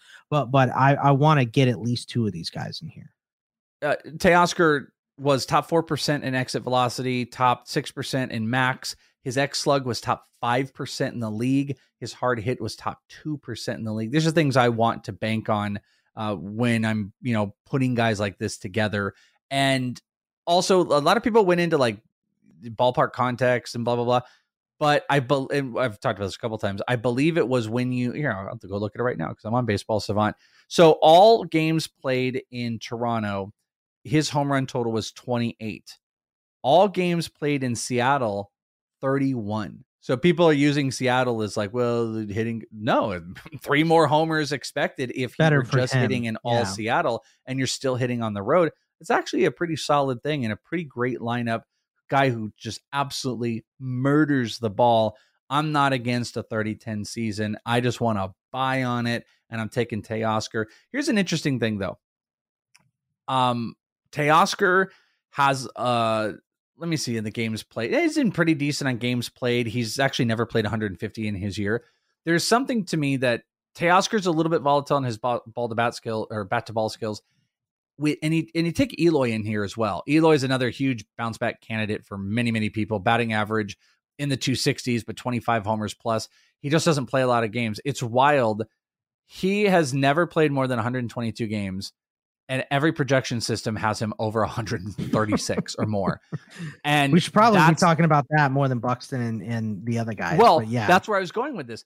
That's an injury risk. Is I agree with you that I want to I want to uh, shop from this territory, but there are quite a few players I don't know if they mix well. Like, are You you, know super what? comfortable Really, with for me, Teoscar? it's- Well, are you, are super comfortable with Teoscar and Eloy? Would you take Buxton if you took Eloy? Corbin Carroll is kind of uh, like taking for me, it's kind of one through large group is hard. seventeen. Really, Schwar. I want two of those guys. Schwarber is kind of the end of of where I want these guys here. So Um, because I'm not saying I don't Teoscar at want them. 16. Well, look, I, I don't I don't know if I would buy Varsho at 18. I think I would wait. We talk about catchers, you know, uh, um, you know, and waiting on them. I'd rather take Sean Murphy than take Dalton Varsho where he's at. I think he's just a much much a better catcher, deal. yeah. Yeah, in, a one, yeah, for sure, in a one catcher league. Um, you know, I'm not really in on Springer. I am so sick of that guy. Okay, so games. let me stop you then. I, and So I kind of clumped these guys, by the way, Welsh. I got Springer, Eloy, Marte, and Buxton all in the four of those five picks right there. That's kind of a sandwich I don't want. See, I know? actually want one of these guys because I think the upside is high. But look at this range of players. Look at my range of players of risk real quick. Teoscar, a little bit of games played, hard hit. Um, I want to move up to 12. Luis Robert is 100% in this group of games played, not living up to his potential. Eloy, you talked about Varsho, Adolis, Marte, Buxton, Springer. I want one. I'll skip that I tier. want two. I'll skip that tier and go down to Casty and Kris Bryant, who are going later. And I'll fill in ahead of that and then take a risk on one of those guys. But also, you know, if I've already have if I already have Corbin Carroll, I'm I'm probably waiting on someone like Taylor Ward, you know, that that is just much safer than than that group because I already have my risk in Corbin Carroll. You know, I want to take risk at a couple spots, but I don't want to put it all in outfield. So yeah, if I take Corbin, I'm probably, you know, taking a safer option like Taylor Ward for my third. And that's like my draft strategy. I'm trying to, trying to tell everybody is like, Yeah. I li- I like Teoscar, I like Eloy, I like Corbin Carroll. I can get down with Robert, even though I'm a spot lower. Buxton, I can get down with, but I'm not taking multiple. I probably am. There's a decent chance I have one of these guys, but like if I were to take a, a bets, I'm you know I'm taking one. I'm not going to go Carolyn Eloy because I'm worried about it because I think there's too much inherent risk or, or Buxton. So that's just about this. Maybe a team construction type of thing. You know, the one guy that's it's a constant in this, and I didn't want to. Desmond.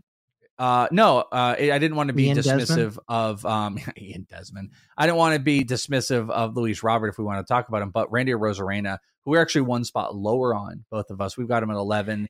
We're His one spot lower, but we also put we also put Fernando in the outfield and he doesn't qualify.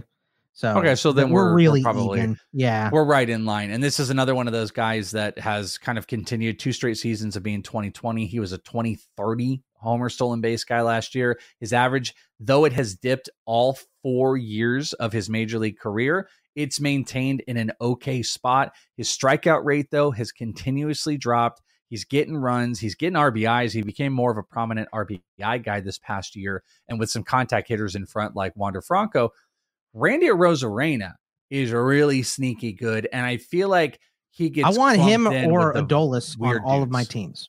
I want Oh, him really? or Adolis Okay. on all of my teams because they're power speed guys that, you know, are an outfielder that you have to have anyway. So I've had plenty of spots where I wait and those guys are my first outfielder. Don't know if I feel like that's the best mix. I want to get one of these top 10 guys if I can, but it, it can work out. So I, That- I want that's actually what you just sure. brought up is interesting when you get when we get back to that draft strategy thing. There's definitely the potential based on how you draft that you- that the top 10 outfielders are not an option for you because you have to invest at least the top 9 or like top 20 picks, Michael Harris maybe a little bit further down.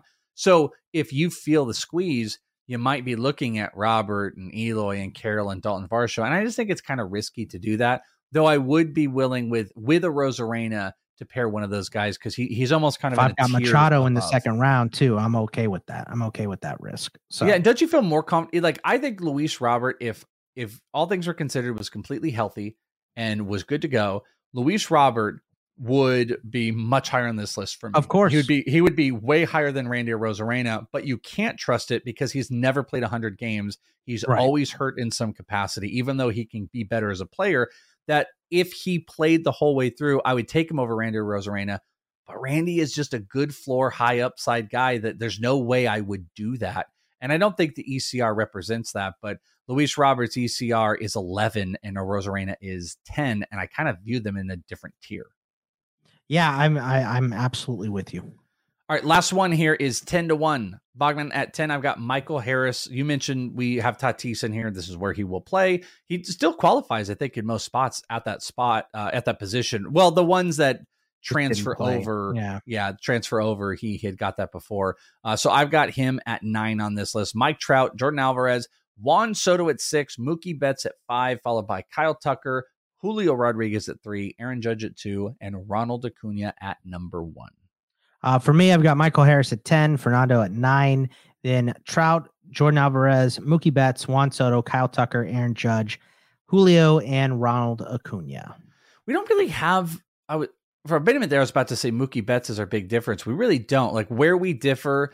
Uh, I got you have Julio, Julio over spot ahead Judge. Judge. Yeah. Yep. You and you have Soto over Betts, where I have Betts over Soto. Those those are literally our big difference here. It is the difference between I'll take Betts over Soto, um, and uh, you'll do the inverse, and you'll take Julio over Judge right now. But this is like a huge tier. The problem is, is with my injury averseness, which I feel Yeah. like I've lowered, but apparently not, according to. And seven of my these rank. guys are first round picks. So it's like you have to make that commitment if you're doing it. Funny enough, too, I have only one guy that I am higher on ECR than in this entire list, and it's Mookie Betts. And you also do, except with Julio.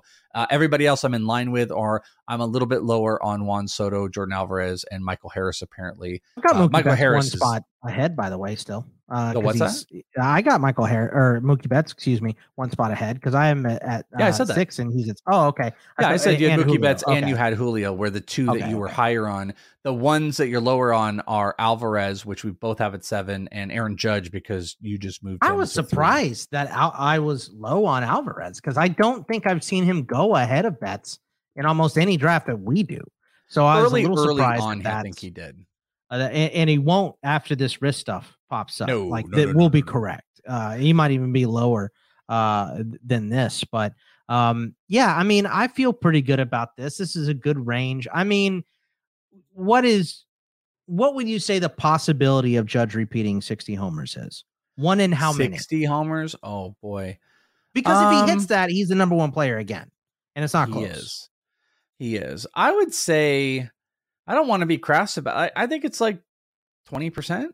I mean, I think yeah, it's. impo- 20, 25 percent. So low, way less than so like 50%, let, let's let's say it's 20% to hit 55 homers i would say like you know 30% to hit Mhm. 50 homers i'd probably go to 40% Sure, Um, sure, sure. then to hit you know 45 homers i think that's like 75% and you know it's progressively going down like i think it's Of a really tall task but the thing we've said over every single time you talk about him is you take 20% off of his production he's, He's still still phenomenal top he's still stealing Yeah. double digit bases he's still hitting over 40 homers the batting average seems pretty sustainable and he's going to have absurd run and RBI totals. That was the difference of why I put him over Julio. I don't like doing that. You know I love a Julio. I think there's a potential for some bat regression in Julio's game, but he's, he wants to run more. They want him to run more and he absolutely turns on and running might be easier this year too. So It might be. But know. also, that's why, like, Judge stealing 16 bases last year and the base stealing being easier. If Judge hits 45 homers and steals 10 steals 10 bases, I'll take that over like 25 30 from Julio. I'll take Yeah. the elite homer. If I get 50 homers from Judge with 10 stolen bases, to me that's better than 25 25 from Julio or 30 20. I mean, it's close. It's, I'm not saying it's not, but Judge is going to win in runs, RBIs, homers, probably going to win in batting average, by the way. Four of five categories go to go to Judge outside of stolen bases while he's still putting up maybe 35 to 40% of what uh, Julio does at stolen bases. That's why I'm going with Judge and that's why I have him over him. and, and it's like I, I don't if anyone has Judge at one, I do not blame you at all. I just, you know, Acuna is both of our number ones. He's your number one overall player. Like I said, I like Trea Turner uh, just in Citizen Bank and in, in Philly. Uh, I, I like him a lot there. I think he could have more power. So, um, you know, uh, it- we're de- we're definitely splitting hairs here. If anybody wants to put Judge at the top, I do not blame you at all. And like in points, he's definitely number one. Look, Our our uh, underdog, he scored like a thousand more points than the next player. Something absurd. It was Yeah. crazy what he did. I think it was like a hundred, but yeah, it was it was some absurd, stupid number than the next person. It was- he, I mean, he's the guy in points league. yeah. Yeah. yeah, I think you might be right. Actually, I think you might be right. It, it's that in there. Um, I don't like to be dismissive about these players and just like move past and not talk about them. But these are like first round guys. they're all good. Your, yeah. well, your, your pick position it was going to dictate a lot. Michael Harris. Uh, let's do Michael Harrison and Fernando Tatis though. Michael Harris is the one that you do have more options. A lot of difficulty people have believing the repeatability. Hit 297 last year with a pretty high BABIP, 361. Did not walk under 5%, had a 24% strikeout rate, which isn't the best, but 19 homers in 20 games. Projections actually have him underperforming what he did last year, but still like right in line over a full clip. So it's like 30 more games, doing a tiny bit less. Bat X says 17 19. AT says ATC says 19 23, which is actually pretty good. And the batting average in the 270s. But I think people have a little bit of hard time believing like the power is going to continue. The batting average is going to continue. I think that's where some of the struggle comes into play. And mm-hmm. he's really, really costly, but he is one of those players that gets you the five tools. Like that's what you're looking for. But, you know, when you hit 238 versus lefties and 323 versus righties, there's a little bit of like openness. Like, what if he regresses and he's a 290 hitter versus righties and he still kind of stinks versus lefties? Well, now you're going to be a pretty significantly worse hitter. And hopefully he can make it up. But there's a great team there. He's going to hit high in the lineup. And he did get better in the second half. Like he hit Yeah. 283 in the first half to 307 in the second half. So I just wanted to point all those things out about Michael Harris. I still really like him. This is about as high as I think you can go on him, though. Yeah, yeah. I think where he is is about perfect. You know, if you want to put him ahead of uh Tatis because of you know the steroids and the surgeries and all that, okay. But other than that, you can't put him ahead of anybody else uh, on that list, right? So um that's kind of where I stand with him. Is and I'm not putting him below Arozarena or Mullins. He's got to be ahead of those guys. I feel like so The- that is the may- maybe Randy doesn't one- have to be, but but that's where I'm going to stand firm. Is Randy- is he's a ten. Randy is close to me, and I will tell you, I've done this in a draft or two where I see Michael Harris and I pass to get Randy or Arozarena because I think they are very similar players, and Randy's just done it. That's fair. bit. Yeah, you can So- take a pitcher instead Yeah. and then come back and get Randy. I'm all about that. I've done Uh, that in a couple spots too. we're going to do the overall list and this is where it's going to come into play but lastly like um fernando tatis is just like a fascinating case when i was out at padres camp i'm going to go back to padres camp in the next couple days now that they're really running everything and we'll see what we see and obviously the games are because i believe he can play in the games and he can play in all the games and stuff I think but he right. imme- he immediately went out into right field and that i thought was very telling as the infield was running their full thing the full squad was out there and he is going to be in the outfield he seems healthy. He actually did a um as healthy as can be. I haven't seen I haven't watched physically watched him do a BP session yet, but he was doing uh he was throwing and he was throwing from a distance and he was doing some sliding drills out in the outfield. Athletically, he looks as he normally does. The arm is going. He's out with the team. Those are all good things that you want to see, especially from a chemistry standpoint and stuff like that. Though I did not see Tatis and Machado uh, even talk to each other. That was just something Well, didn't you there. say But- Machado's being a jerk at camp this year? Uh, he's just salty. He's a lot more like last year. Boy, he was like Mr. Personality and just talking with people. We knew that was fake. and smile. Yeah, this year he is. uh He's a little bit more. Yeah, he's. I think he's just quieter, and that has a lot to do with the. I mean, I also was there the day he opted out and announced it. Like, if you see the interview, he's wearing this like wild, like yellow and pink outfit, and I saw him in the cages, and he came out of the cages and did that interview where he's just like, "Yeah, I've opted out." So like that might play a little bit of a part in it. And I understand, but you know, Tatis, he's he's he's a tough nut to crack here because he did not play at all last year. So we're looking at what he did in 2021, which we do know was a little bit juiced. 42 homers, 25 stolen bases. He's also got this lingering injury that's out there.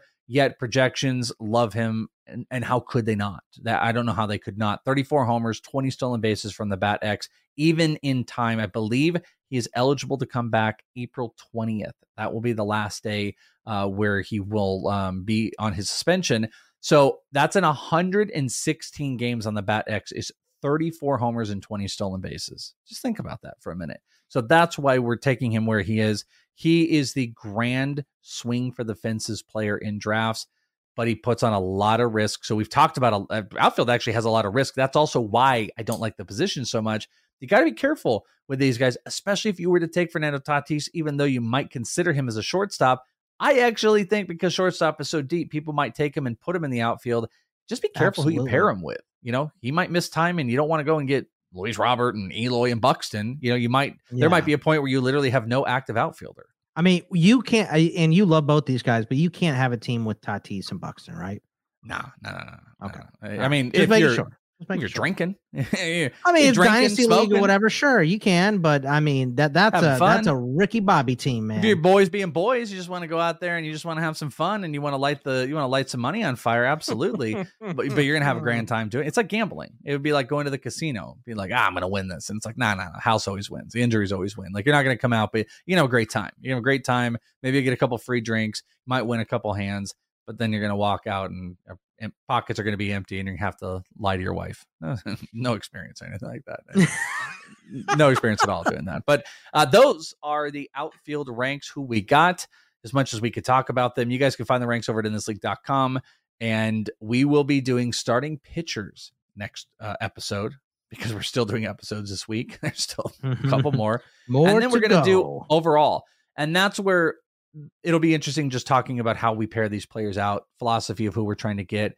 And like Tatis, I think, is one of the most interesting because it's like, where does he sit on an overall? Where are you really comfortable taking him? And are you comfortable taking him over this player, or that player? He actually went in the Tout Wars draft, in the draft and hold. He went before Devers went in the OBP league. And, you know, Devers is not the best OBP guy and everything like that, but um, Tatis, Tatis is a lot better, 360 plus career OBP, but he's going to miss time. And he's obviously going to have stolen bases, but he was like a no doubt pick in Tout Wars over Devers. And that's the dicey stuff we're going to get to. And you and I will talk. Yeah, I mean, you got to take extra risk in, in industry leagues, though. So I kind of get that. Same thing. yeah, with my, I have the safest team on the planet on that one right now.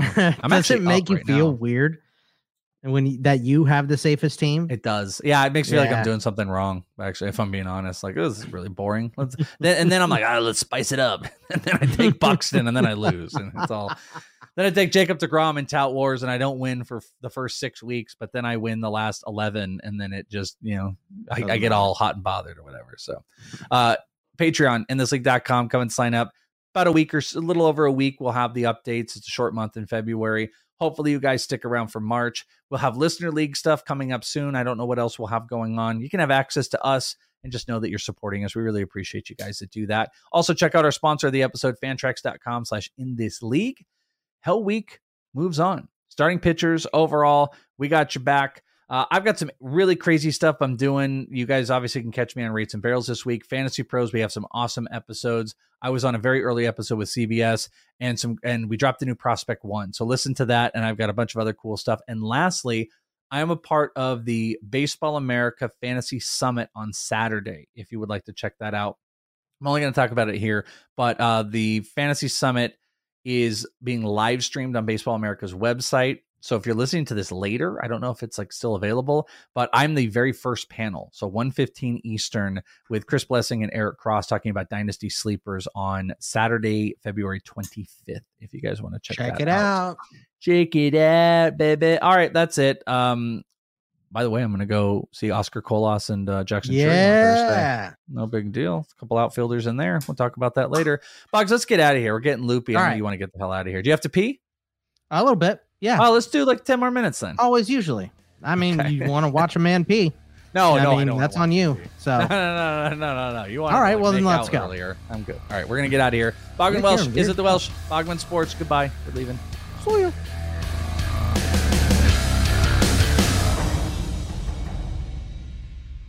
It is Ryan here, and I have a question for you. What do you do when you win?